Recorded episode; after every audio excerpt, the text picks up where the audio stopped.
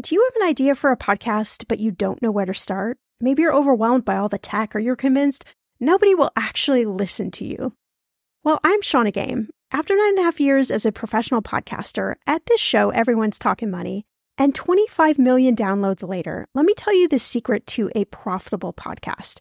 It is building a solid foundation, your podcast roadmap before you launch. That's why I created the Podcaster class a fast paced group cohort podcasting for profit eight week style MBA program. The podcaster class is immersive, comprehensive, and insanely motivational. If you want to create a podcast, DIYing a launch is just not the way to go. In the podcaster class, you'll get the tools, tips, and strategies to create a podcast that resonates with listeners and one you can be proud of. Get this 90% of podcasters never make it to episode three. That's 2.8 million podcasters who just quit.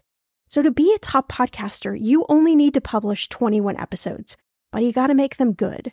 So in the podcaster class, I'm taking the mystery out of how to create, launch, and profit from your podcast so you can create a top 1% podcast just like this one. The May cohort is now open for enrollment. Classes start May 22nd. There are only 15 spots open. You are going to learn podcasting with me and 14 other amazing people. You can learn all the details at thepodcasterclass.com. Use code podcast when you sign up for $100 off. That's thepodcasterclass.com. When it comes to financial advice, you got to trust the source. It's why you listen to this podcast. When I'm looking to upgrade my wallet, I turn to NerdWallet. Their expert team of nerds dives into the details to help you find smarter financial products. Before NerdWallet, I was paying for vacations all wrong. I was missing out on miles I didn't even know I was leaving on the table. Now I've got a new card with more miles and more upgrades. What could future you do with more travel rewards? I don't know, maybe that fancy hotel upgrade that you have always been dreaming about. Wherever you go next, make it happen with a smarter travel credit card. Don't wait to make smart financial decisions. Compare and find smarter credit cards, savings accounts, and more today at nerdwallet.com. Nerdwallet Finance smarter. As with all cards, credit is subject to lender approval and terms apply. Hey, I'm Shannah Compton Game. This is Millennial Money, and today we're talking when to ask for a promotion and other curious workplace questions with Matt Ritter. And I asked Shannah, should I refinance my student loans again?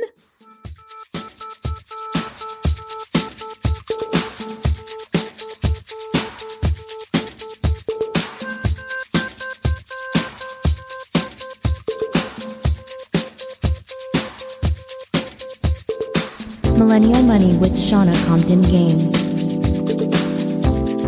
It will expand your brain.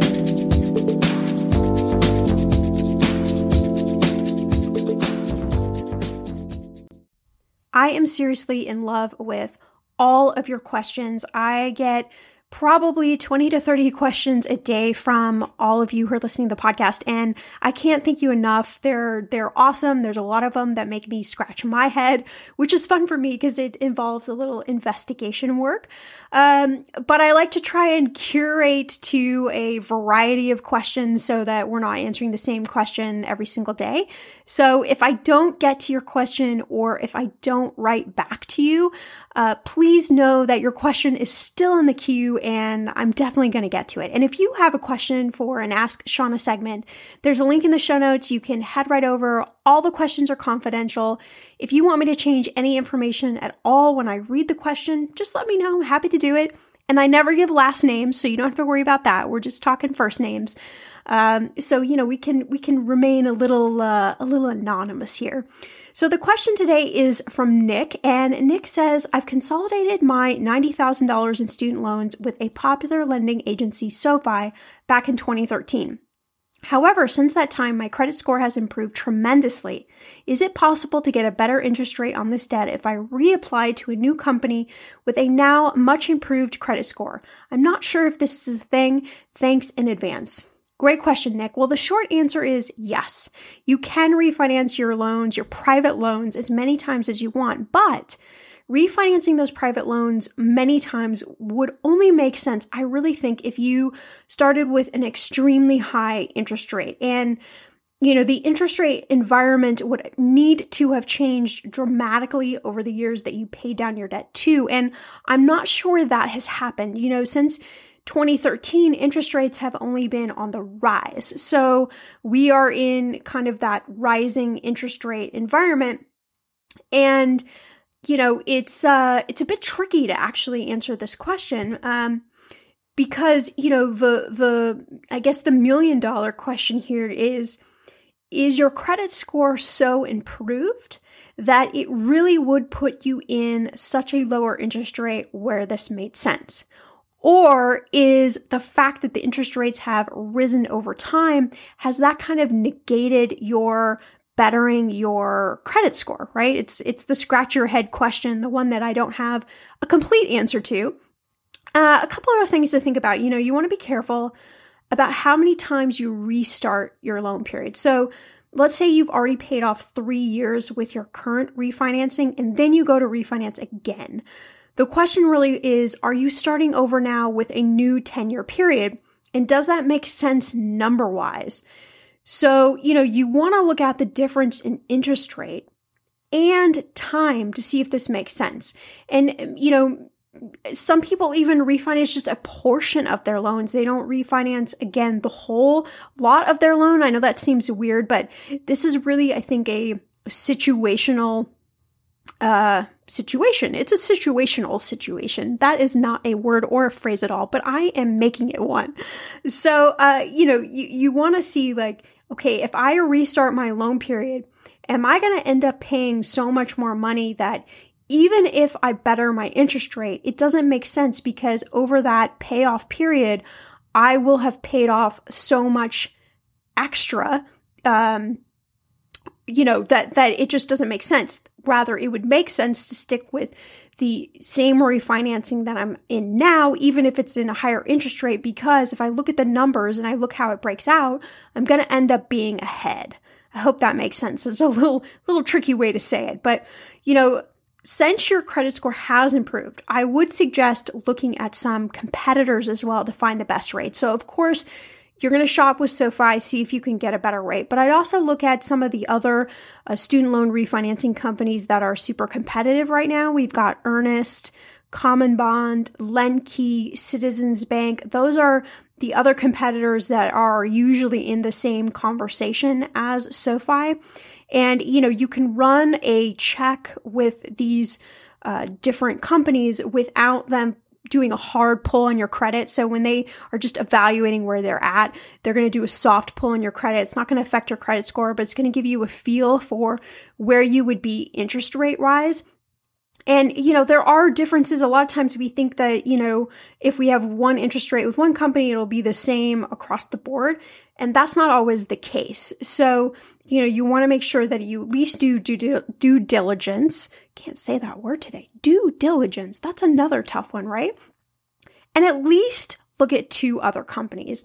That's kind of my rule is uh, always look at at least two, if not three other companies when you think about doing anything. When you're looking at, you know, financing a new car or when you're looking at a home mortgage or, you know, refinancing your student loans, just get a good feel for where you would be because every company uses different factors in their underwriting to come out with a decision. So, you know, one company might look at your credit score in, you know, the excellent range, and another company might look at it in the good range. So it all depends on what type of business they're looking to acquire as to where you might kind of fall in there. But I definitely start with SoFi first. I'd say, like, hey, you know, my credit score is greatly improved. Um, I'm thinking about refinancing these loans elsewhere. Is there anything that you can do here with me to uh, better my interest rate so that I'm, you know, in a lower bracket? Uh, and also, you know, this is just sort of food for thought of those of you that are thinking about refinancing. You know, you can refinance usually with a variable interest rate that is usually going to be a lower interest rate than a fixed rate. But in my personal opinion, variable rates are scary. They're scary in a rising interest rate environment, which is what we're in right now. Uh, the good part about a rising interest rate environment is that uh, your high yield savings interest is going up, right? So you're earning more on your money. The bad news is things that are tied to, um, you know, the Fed fund rates, like your, you know, if you have a variable mortgage, if you have a variable, uh, uh, you know, student loan, if you have credit card debt, anything like that, those are rising as well, and not not in a huge way. You know, it's not a, like your payment's going to double overnight, but they are increasing, and it's definitely something that you want to pay attention to, so you don't put yourself in a situation where suddenly you thought you were, you know, refinancing these student loans to get yourself in a better position. And then the interest rate just got crazy on you. Hope that makes sense. So, Nick, hopefully those are some things for you to just think about. Really look at, you know, the time factor is refinancing and adding more time onto your loan, even if your interest rate is lower. Is that saving you money or is that not saving you money? That's really the question that we're looking at. So I'm I'm so over the moon excited about today's episode. You know, you've got those workplace questions, right? Like how do I ask for a raise? That's that's an easy one and yet really hard. Should I quit my job for my side hustle? I get that question a lot. What do I do if my cube mate tells these horrible stories and I can't get my work done? okay, we've all been there, right? We've all worked in some company or some environment where the person that shares space with us is just, I don't know a better word other than just annoying, right? Or simply, you know, does my boss even know I exist? And if not, how can I get them to know I exist? That is a good question, too. I briefly had what I call my corporate job when I was in my early 20s.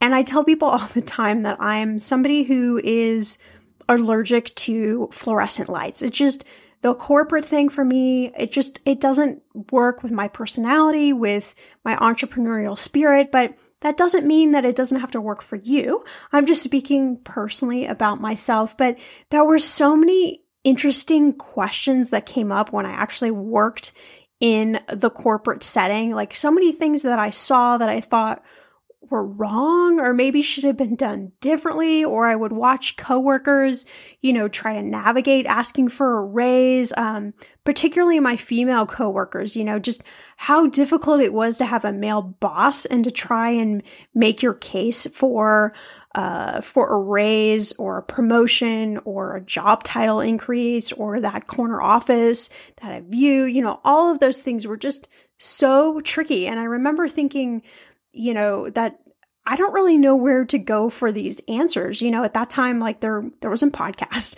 and there wasn't like a rule book for these things. So today on the podcast, we've got Matt Ritter, and he uh, is a lawyer turned comedian turned executive recruiter turned podcast host. Like he is speaking my language. He is in true millennial fashion working like eight different jobs and, you know, really trying to figure out like what his sweet spot is while using all this expertise to always like up level himself. But he's joining us today on the podcast to help us demystify some of these questions and more. And at the end of the episode, we even flip the tables where I'm dishing answers to some of Matt's most curious questions. And Matt is the co host of the new podcast, Safe for Work. You might have already heard the promo episode that we released this week, where Matt and his co host, Liz Dolan, take all of your workplace questions and really dissect them in a fun, approachable way. And they've got celebrities, they've got, you know, regular people uh, calling in to ask all of these, you know, either really practical questions and, you know, some of the crazy ones like, you know, your cube mate smells and you don't know what to do, you know, they've got all of those different questions. And it's just such a fun way, I think, to talk about these things that you know, you don't talk about often, a lot like money, right? And, you know, try to figure out how do you handle this stuff in the smartest way possible, especially the stuff about money, because, you know, at the end of the day, it's money, and you want to be able to ask for that raise um, with some conviction and some passion, and also be able to get that raise. So, this is all stuff that makes me happy. I know that you're going to love all of these questions, and hopefully, it might even spur on some questions of your own. The weather is getting warmer. I'm so excited, and it is time to say goodbye to all those jackets and sweaters and hello to the shorts and t shirts. I wanted to update my summer workout wardrobe for the long haul without, you know, spending a fortune. Luckily, I found Quince and I am in love. Quince is your go to place from everything from premium European linen dresses, blouses, and shorts from $30, washable silk tops, timeless, 14 karat gold jewelry, and so much more. The best part of all, all Quince items are priced 50 to 80% less than similar brands. By partnering directly with top factories, Quince cuts out the cost of the middleman and passes those savings on to you. And Quince only works with factories that use safe, ethical, and responsible manufacturing practices and premium fabrics and finishes. I love that. Okay, I bought the dreamiest pair of workout leggings and a bright pink workout top to match. Honestly, ladies, I gotta tell you, these leggings you need. The price cannot be beat, and I feel like a million bucks wearing this cozy workout friendly outfit. I've worn it for like five days straight. Get warm weather ready with Quince. Go to quince.com slash ETM for free shipping on your order and 365 day returns. That's Q-U-I-N-C-E dot com slash ETM to get free shipping and 365 day returns. Quince.com slash ETM. I'm going to be real with you. Identity theft is on the rise, and you do not want to wake up one morning and discover that your bank account has been emptied, or you're overdue on credit cards you never even applied for. We talk about this often on the podcast, but you don't realize how much of your information is available to scammers on the internet and how susceptible you and your family are to identity theft and fraud. I know it's scary, but now you can get your data removed with Delete Me. That's why I personally choose Delete Me. Delete Me is a subscription service that removes your personal information from the largest people search databases on the web, and in the process helps prevent potential ID theft, doxing, and phishing scams. I just started using Delete Me and I got my regular personalized privacy report. I was shocked what they found and removed. It was pages of information about me that I did not want online. Here's how it works. You sign up and provide Delete Me with exactly what information you want deleted, and their experts take it from there. I cannot tell you how relieved I felt to have Delete Me. And you know, it's also a great service for your parents or grandparents to help protect them from identity theft. Delete Me is not just a one time service. Delete Me is always working for you, constantly monitoring and removing the personal information you do not want on the internet. Take control of your data and keep your private life private by signing up for Delete Me, now at a special price for my listeners. Today, get 20% off your Delete Me plan when you go to joindeleteme.com slash ETM and use promo code ETM at checkout. The only way you get 20% off is to go to joindeleteme.com slash ETM and enter code ETM at checkout. J O I N D E L E T E M E dot com slash ETM. Go to joindeleteme.com slash ETM and use code ETM for 20% off. Okay, friend, I want to know what are your money goals this year? Are you saving to buy a house or maybe a wedding or a dream vacation to somewhere tropical? If that's you, please, please take me with you. Or maybe you want to just grow your emergency fund because let's be real, life is expensive. I want to make sure you reach your goals, so you need Monarch. That's why the Wall Street Journal named it the best app for growing your savings. Monarch is the top rated all in one personal finance app. It gives you a comprehensive view of all your accounts, investments, transactions, and more.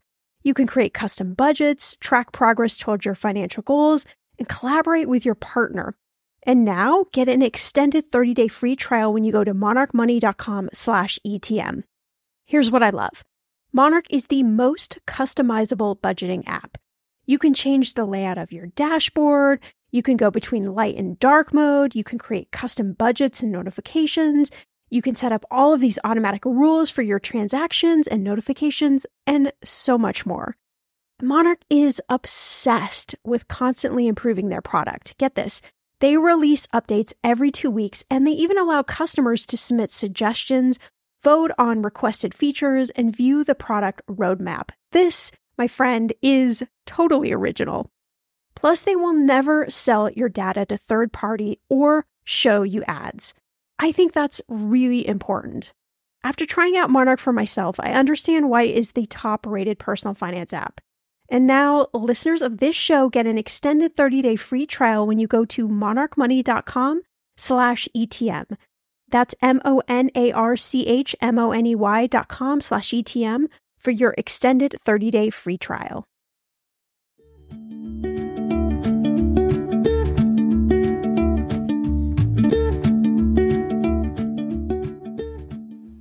So, Matt, I feel like we were, you know, destined to be friends. You, like myself, have such a fascinating career journey. You're a lawyer, a stand up comedian, a writer, a producer, a recruiter, and now podcast host to the new podcast, Safe for Work.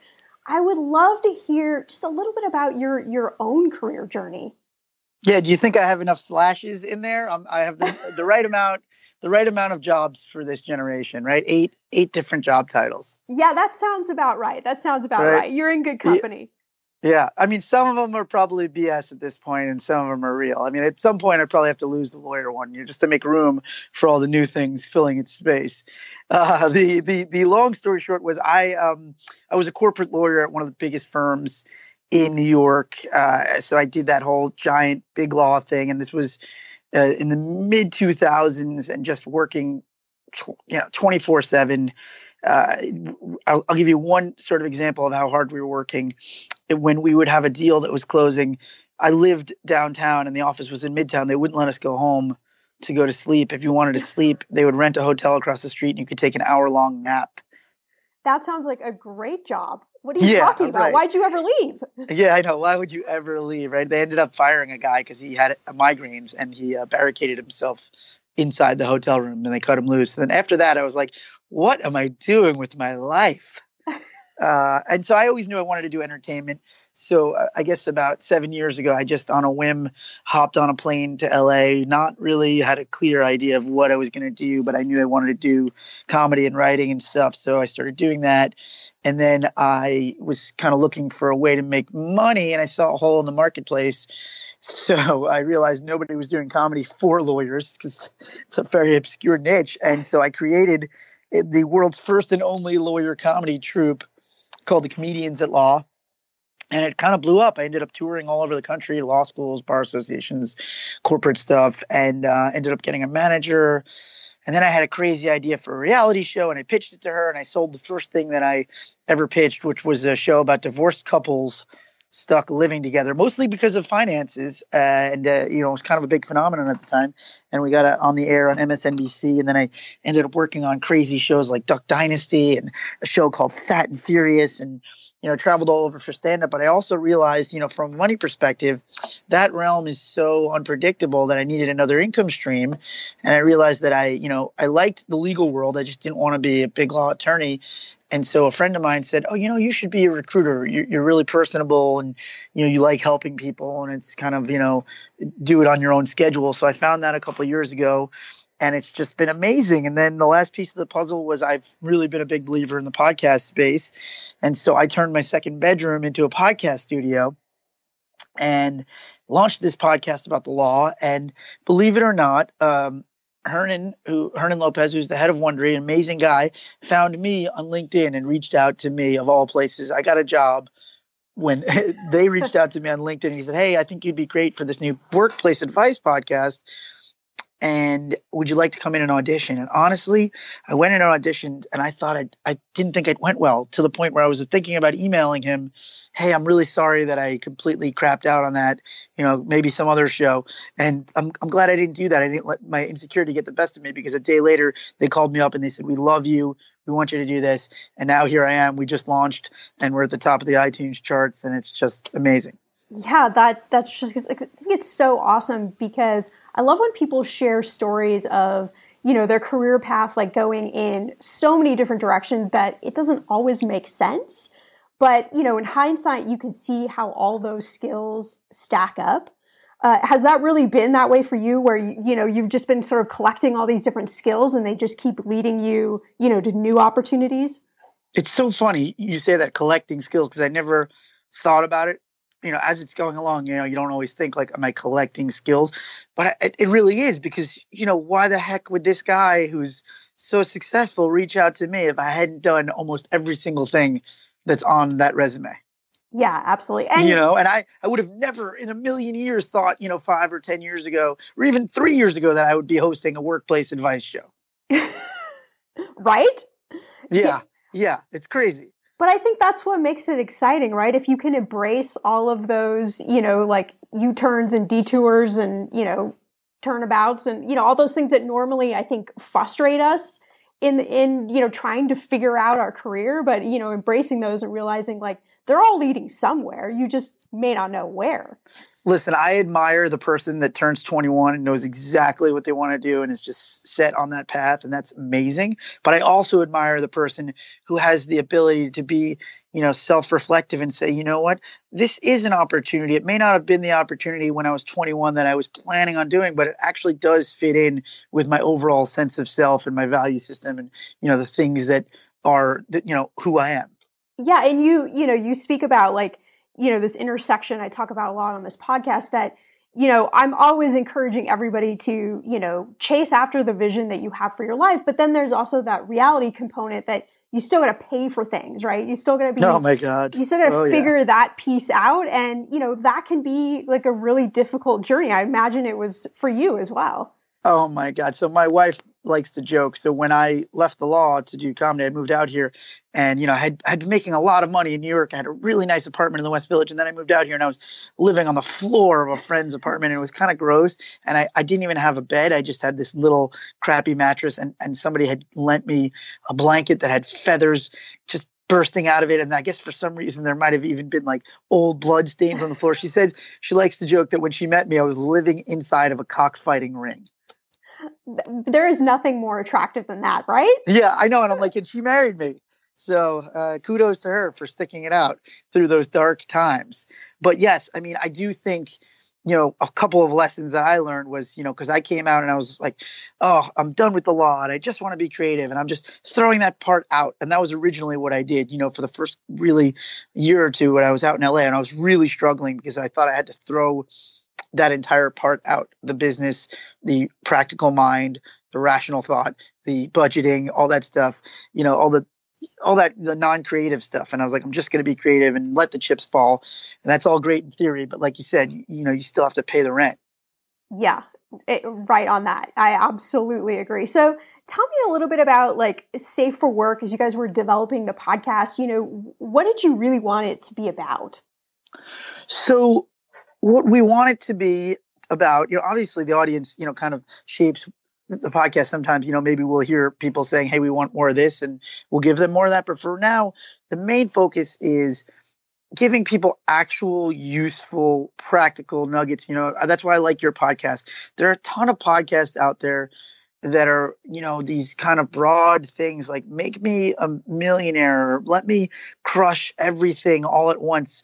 And i think they skip all of the little things that you really need in your day to day so for us it's like hey do you have a micromanaging boss? Do you have an annoying coworker that you're not able to communicate effectively with? You need some skills to go in and negotiate your salary you know do, are you having trouble reintegrating into the workforce after taking maternity?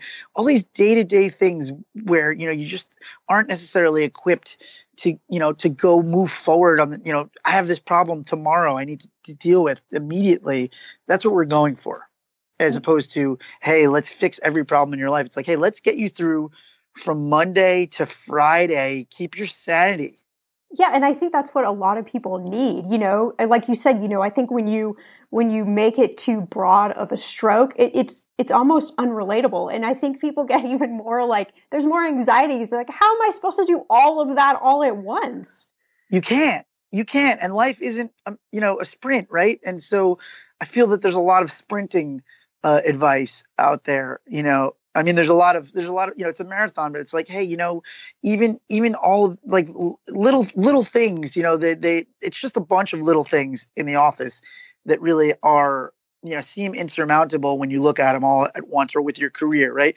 Everything about career sometimes seems insurmountable when you go how do i get to the top of the mountain and you're standing at the bottom? Instead of just be like hey how do i just get to that next step right? Like how do i just get a little bit better at x or why or how do I, you know, communicate with this coworker a little bit better so that I'm not having anxiety about him coming into my workspace? How do I get him to, you know, stop engaging in, you know, political chit chat when I have stuff to do? Like these little things.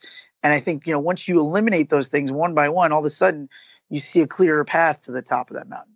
Yeah, I, I think that's that's so great. And you know, as we were chatting about this own this podcast episode, you know, you were sharing with me some of the most frequently asked questions, and I love a lot of these. I'd love to dive into these. Obviously, you know, the first question that probably a lot of people ask is, how in the world can I make more money? You know, how, how can I ask for promotion? How can I ask for raise? I think people are like so fear locked into, you know, if I ask for those things, I'm going to get fired. What do you tell mm-hmm. people?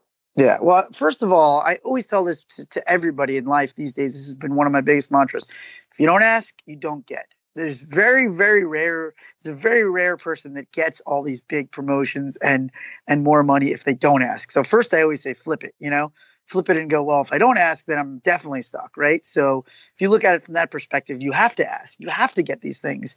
You you have to communicate these things because nobody else is going to do it for you right? Yeah. So that's just just like if you frame it that way we're starting from a point of this is what i have to do. This is imperative in my career. This isn't a this isn't a bonus thing that would be nice to be able to ask for a raise.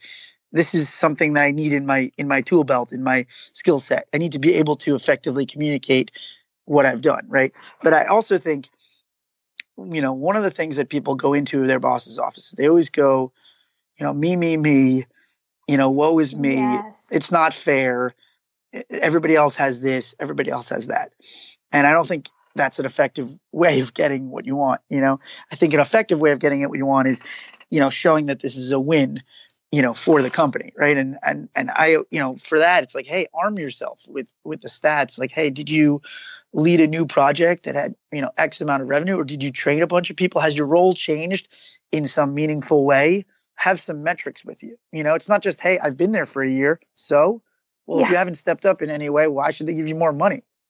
Yeah, I love that. I because I think the tendency is to be like, well, I I deserve this. I you know, I I should have this this raise. And, you know, absolutely I tell everybody myself, like if you can connect it, just like you said, to something that you've done that has helped the company move forward in some way, shape, or form, you know, you have a lot more to stand on. Yeah. And the flip look, I mean, I think there's a lot of variables in this thing, right? So you need to know where your company's at, right? Because I've had family members who, you know, asked for raises, but there was a hiring freeze, but they still made their case. And I was proud of them for making their case anyway. But, you know, you do know there's a certain time and place where it's like, mm, maybe I shouldn't be, you know, walking in if they just had a round of layoffs and asking for more money, right? Probably I mean, not a, a good idea. Co- right like be a little cognizant of the of the bigger picture but the you know at the same time you know it's not about other people making x y or z. It's like hey here's my value. Also what is your leverage? Or you know are you are you a, uh, you know are you a high performer? Are there people out there poaching? You know are there are you getting calls from recruiters every day? Do you want to go out there and get a, an offer in hand to have yourself armed with a little bit of leverage to get paid more? And is getting paid more your number one priority you know? Yeah that's true. Because because there's also other well there's also other ways to, you know, pathet, you know, theoretically get paid more, right? One of them is uh, working less for the same amount means you're getting paid more, right? Yes. Or uh, benefits. A lot of people don't think of benefits as having value, but a lot of you know benefits are that's money. You know, if I get a free parking every month for two hundred dollars, that's real money. Yeah, absolutely. Yeah, and I, and, I and, think... and so maybe right, so maybe some of those things are gives that they're more inclined to give that equal dollar value. Yeah, I mean, you're right on. You know, all of those things have have value, and I think we were like we're in a society where we think it's just about you know the paycheck. But if you start adding up all those things, I mean, even thinking about health benefits these days, you know, um, I've been self-employed for most of my career, so you know, I know the cost of what that costs to actually pay, mm-hmm. you know, medical. So if like they cover you and your spouse, or you know, or you have just a really great plan, I mean, that's actually worth money in your pocket. Yeah. Yeah, abs- absolutely huge money. And, and, and one other thing I'll say, you know, maybe you know, common mistakes in that realm is the timing re re asking. A lot of people think it's when you have your review, and it may be, but be cognizant of when your company budgets for the year, right? If it's an end of the year review, right, or a January 15 review, and that's when you're planning on asking for more money this year, it might be too late. That's a great tip. Yeah, absolutely. For sure. So so it might not always be tied to, hey, I'm getting my review. I just got a good review. Now's my time. You may miss the boat by 11 months. Yeah. And, you know, what do you say to, you know, a lot of millennials, of course, you know, the stats of changing jobs frequently. And there's always that question of like, how do you evaluate when you've got another job offer you're trying to figure out you know whether you negotiate for more money at your current job or you take the new job offer how in the world do you begin to like break that apart Okay, so I get this a lot as a recruiter because what happens is somebody will go out, get an offer, and then go back to their company. And the company, if they like them, usually wants to counter. You know, they want to keep their good employees. The problem is, I always say, if you have made up your mind to go out and leave your company, and it's not just because you were trying to get more money, then there are fundamental issues there that you were leaving for. And your old company coming back to you with a little bit more money may not necessarily change any of those fundamental things. So I think it's a mistake to go, hey, you know what? They gave me more money, so I'm going to stay. If that was not the fundamental reason you were looking to leave. Mm, yeah. Yeah. You know, absolutely. because I think a lot of people, you know, when they're evaluating, you know, obviously the grass is always greener uh, when there's more money. But if it is really only the money, right? If it's just, oh, I wanted a little more money, but I like everything about this company, if they come up, great. But you know, if you were looking to leave, then there's probably a lot of fundamental things that they are not addressing. And if they wait till you already are now expressing a desire to leave, then they're not doing a good job communicating and, you know, keeping their employees satisfied. Yeah, that is absolutely for sure. Huh, very interesting. Yeah, That's such look, a great way to look at it. Yeah, I mean, I, I think, you know, and I tell companies too, you know, you need to have more frequent reviews. You need to have more frequent communication because why wait till an employee is now already interviewing, already has a job lined up that pays more, and now you're just going to try and come back at them with more money to solve the problem? That's not maybe not necessarily the problem that they were leaving for. Right, exactly. Exactly. Yeah, I think that's great. You know, com- communication helps with a lot of things, right? yeah. Over yeah, I mean I think I, I agree. I mean I think that's the biggest problem we have in the workplace. You know, employees all feel like they can't say any of these things. And a lot of that is on the workplace for not, you know, creating an atmosphere where people feel like they can lodge not what I call complaints, but you know, their their feelings about where they stand with the company and their desires and their goals. Yeah, for sure. You yeah. know, because if they're you know, it's it's if they're aligned and the company isn't, you know, showing you that your that your values and goals are aligned, then people go and they and they jump and then the company's surprised. You know, they go, wow, I thought everything was happy. And it's like, well, when did you ask me? Right. Right. You never even talked to me in the last year. Right. Yeah. You didn't talk to me since my review last January. But, you know, look, in terms of how to evaluate, I, I think there's there's a lot of variables on, hey, how do I evaluate? But I think, you know, millennials, we we want a company that aligns with our values and we want to feel like we are, um, you know, part of the, uh, you know, we want to feel like uh, we, we're getting uh, credit for for the things that we do and we want to feel like hey we are, getting praise on on our on our work. I think that's a sort of generalization of of the millennial generation. But i, I think there's uh, also you know the great thing is is job hopping is not frowned upon like it was 20 years ago.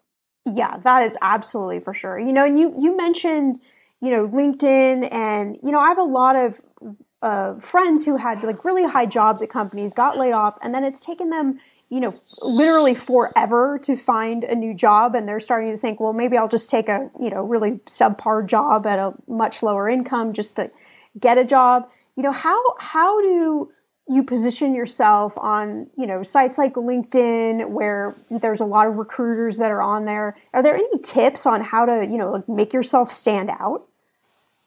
Yeah. So I think, you know, we're looking at uh, searching for jobs as, hey, you know, I have a resume and I just worked at X for this amount of months and I worked at X for that amount of months. But I, I think, you know, it's we're getting into a more skills based era where, hey, you know, maybe you're not working at X job, but you're taking a course where you now are a coder, you know, or maybe you've learned about crypto and you're writing Medium articles and now you are the top uh, writer on crypto in, you know, on Medium. I think that has a value and shows, hey, I am somebody in this, you know, in this space, you know, whatever the industry is. I think there are other non at your, you know, employer ways to put some of that stuff into your profile, right? Because LinkedIn has the ability of it's not necessarily just a resume, right? You have your yeah. resume, but you also have, hey, I am an expert at this, right? I'm a leader in the thought, you know, I'm a thought leader in this space. So I think there's a lot of ways to do that. In terms of the question of whether I should, you know, take a lower paying, you know, what I would call gap job to get yourself back on your feet versus staying unemployed. I think for your mental health, it's good to work. We all need to feel productive.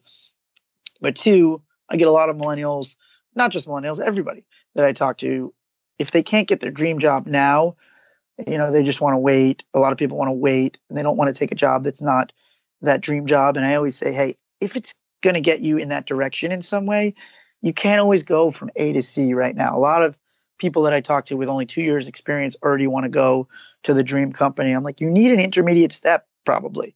Let's just be realistic about how to get there.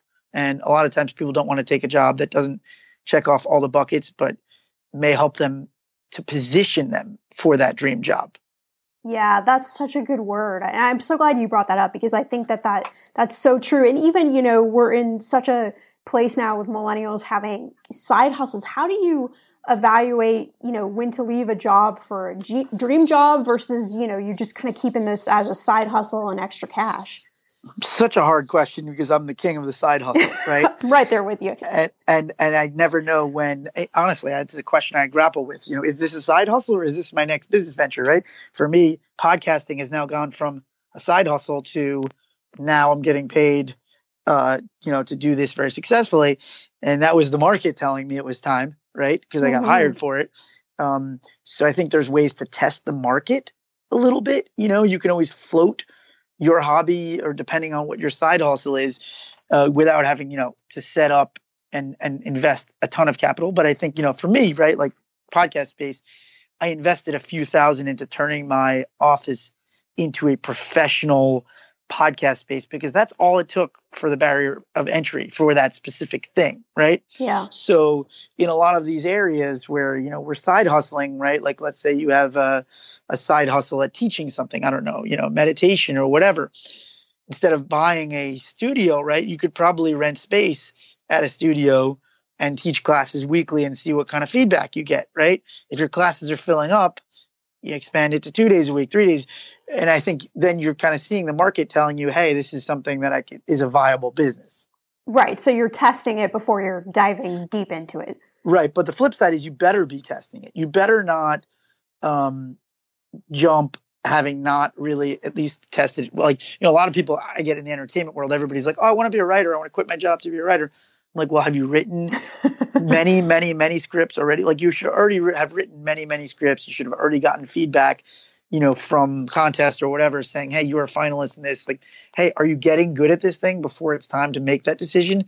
I think a lot of people are like waiting to make the jump and then they'll get good at that thing. Like the side hustle is the time to get really good at it. Right, exactly. And and to figure out whether it's like legitimately you know, provides income for you. And by the way, there's nothing wrong with a side hustle. That's I think the other part is there's so much um, out there about how your side hustle has to be or is going to be this million dollar dream. It doesn't have to be for everybody. I know a lot of people that are professionals and work, you know, nine to five or nine to seven, and their side hustle is, you know, like I said, medium articles or video things, and and maybe they make a little money on it, but it's not about the money for them, and that's okay too. I think a lot of people have to just give themselves the freedom to define success as this is rewarding. And I'm, you know, I have a small following and they really enjoy it. And I enjoy connecting with that small group. And maybe I make a little money on it and that's great. And I throw that into my, you know, my savings and that's, and that's, and that's happiness for me. That, that can, that's okay. Yeah, absolutely. I think that's such a great point. You know, yeah, you don't have to make millions, but it could be enough money that it makes like such a big difference just in your monthly budget. Yeah, I mean, I read scripts. I like still now, right? I'm. I would say I'm a pretty successful. Um, you know, I've been pretty successful in the entertainment realm. I still read scripts um, as a side hustle, just as a money saving venture, uh, just that I throw towards my my savings every year. That's like money that I don't think about yeah, that's that's so great, and it's probably something that you actually enjoy too. Yeah, it, I mean, it, that's the thing too. It's like when your side hustle lines up with your enjoyment. If you're not making it, you know, into a lucrative business, then it better be at least somewhat enjoyable, right? I hope so, right? Yeah.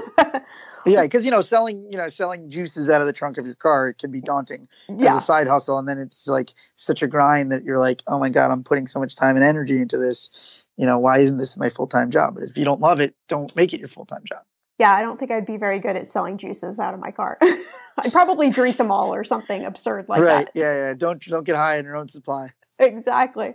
Well, I thought it would be fun uh, to maybe flip the switch a little bit. Um, I know that you've mentioned that you're you're pretty bad with money. Um, uh oh. And I thought, you know, maybe it'd be fun just to flip the switch a little bit and see if you had any questions for me. Oh my god, I have so many. Okay, ready? So I, I told you offline. I guess I'm going to tell all your listeners too. So uh, you know, I've I've had years where I've made a lot of money and years where I made uh, no money, and somehow it seems like my spending correlates like one to one with my earnings. So, you know, I guess that's my first question. How do you mentally switch off the idea that like, hey, now I'm making more money, I spend as much, you know, like it's like if I'm only making a hundred bucks, I'm spending 90, but if I'm making a hundred thousand, I'm spending 90,000. How, how do I fix that? Yeah, that's and that's a common thing. I like to call it the lifestyle creep. You know, so we make oh, more. I like that you know? term, lifestyle creep. Yeah, Oh. we, we just start creeping up and up and up, and we're you know we're looking at like, wait a minute, I should be. I'm making a lot of money, you know, but I'm still paycheck to paycheck, which is you know what happens for a lot of people. And you know, it's pretty simplistic and yet hard. You know, it's really like figuring out what that baseline number is. So, what is that number that you need to just pay all your bills, you know, maybe go out to eat a couple times a month or whatever it is for for you and your wife, you know. But what is Mhm. that like baseline number that you need? And so it starts with there, it starts with knowing what that number is, you know, and if that number is really high, then it's looking at that and going, okay, well, are there any ways that we could still do the same stuff we'd like to do, but maybe for less money, you know? Mm-hmm. do we you know trade in the uh, cable bill for you know some sort of hulu tv package or do we you know are there ways that we can do things that we like to do but just maybe not spend as much so we're you know the goal of course is to try and get that baseline number um, you know as low as you can go without having to give up everything that you like like to do.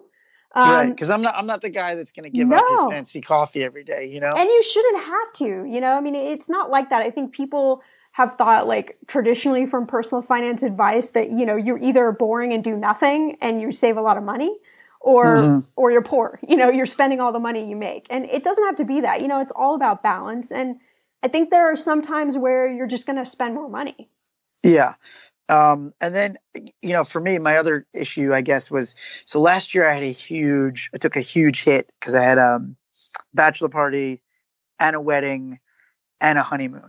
You know, that's Like, expensive I mean, gigantically expen and and we, you know, like I did it crazy because that's just like I said, I have I have lifestyle creep, so I wanted this to be a big year. So how do I, you know, like when you have a basically when your income is flat, right? But then you have like a big year where you spend a lot of money. You know, how do you kind of like mentally, you know, what are some tricks to be like, okay, that you know, now I should have that huge amount. Like I feel like I should have a huge amount of savings this year because I don't have those this year. So how do I Yeah. like trick myself into making that happen? Yeah, and I think you know you is such a great point you make there. Uh, I tell people all the time that such a huge portion of you know sort of money success, if you will, is the mindset piece behind it. You know, of telling yourself like, okay, so we did that last year, and that was something that was like really important to you, and you spent that money, great. You know, but this year is a new year, and you've got new you know work opportunities you've got new things on the horizon and you know you're not going to have to spend that much money and you know this year you're going to maybe set different goals with you and your wife for your money so that you have you know kind of a roadmap for what you want that cash where you want that cash to go because you know if you just if you just leave it in the bank account it's going to go down the drain pipe You know, it just that's goes what away it's been doing so far. So far, we're in March and it's just going down there. Yeah, so it's about like really getting intentional about like what are those goals, what are those things that you want to achieve and like just like what you do for people, you know, breaking them down into like little steps towards that goal. So that mm-hmm. you know every month or every week or whatever it is that, where you feel comfortable you know you're you're putting you know your hundred bucks here or your thousand dollars here or you're paying off a little bit on this card or whatever it may be you know but you're you have the roadmap for where you're going. Doesn't mean you're not going to you know take a detour but you know at least you have a, a plan so that hopefully that money you know doesn't go down the drain pipe. I think i'm just going to give you access to my account and then lock myself out. That works. That works you know we we, we can make it work that way.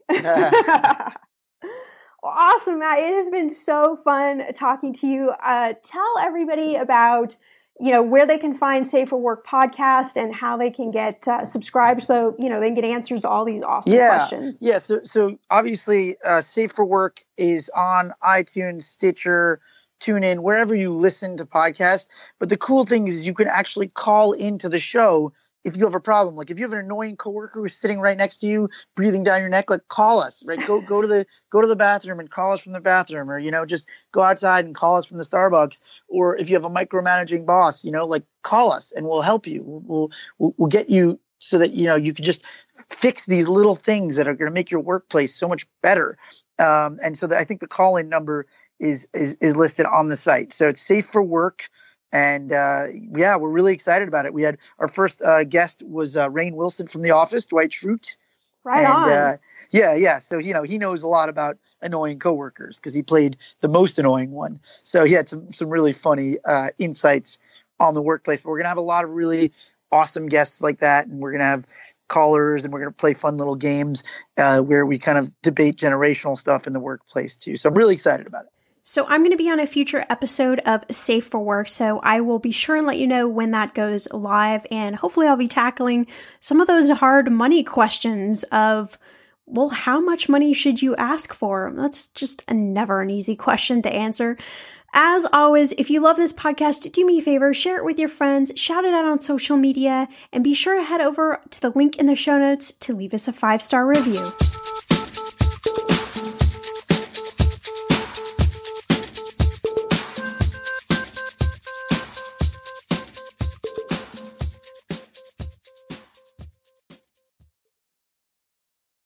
We've all spent more time with family lately. It can feel like old times, but your mind is on the future too, and what you can do to shape it. At Sandy Spring Bank, we work with clients to help them grow and protect their money with wealth management, trust services, and insurance so they can enjoy today and ultimately pass along their wealth. We believe real banking is a conversation. Let's talk about your dreams. Visit sandyspringbank.com/wealth. Wealth and insurance products are not FDIC insured, not guaranteed, and may lose value.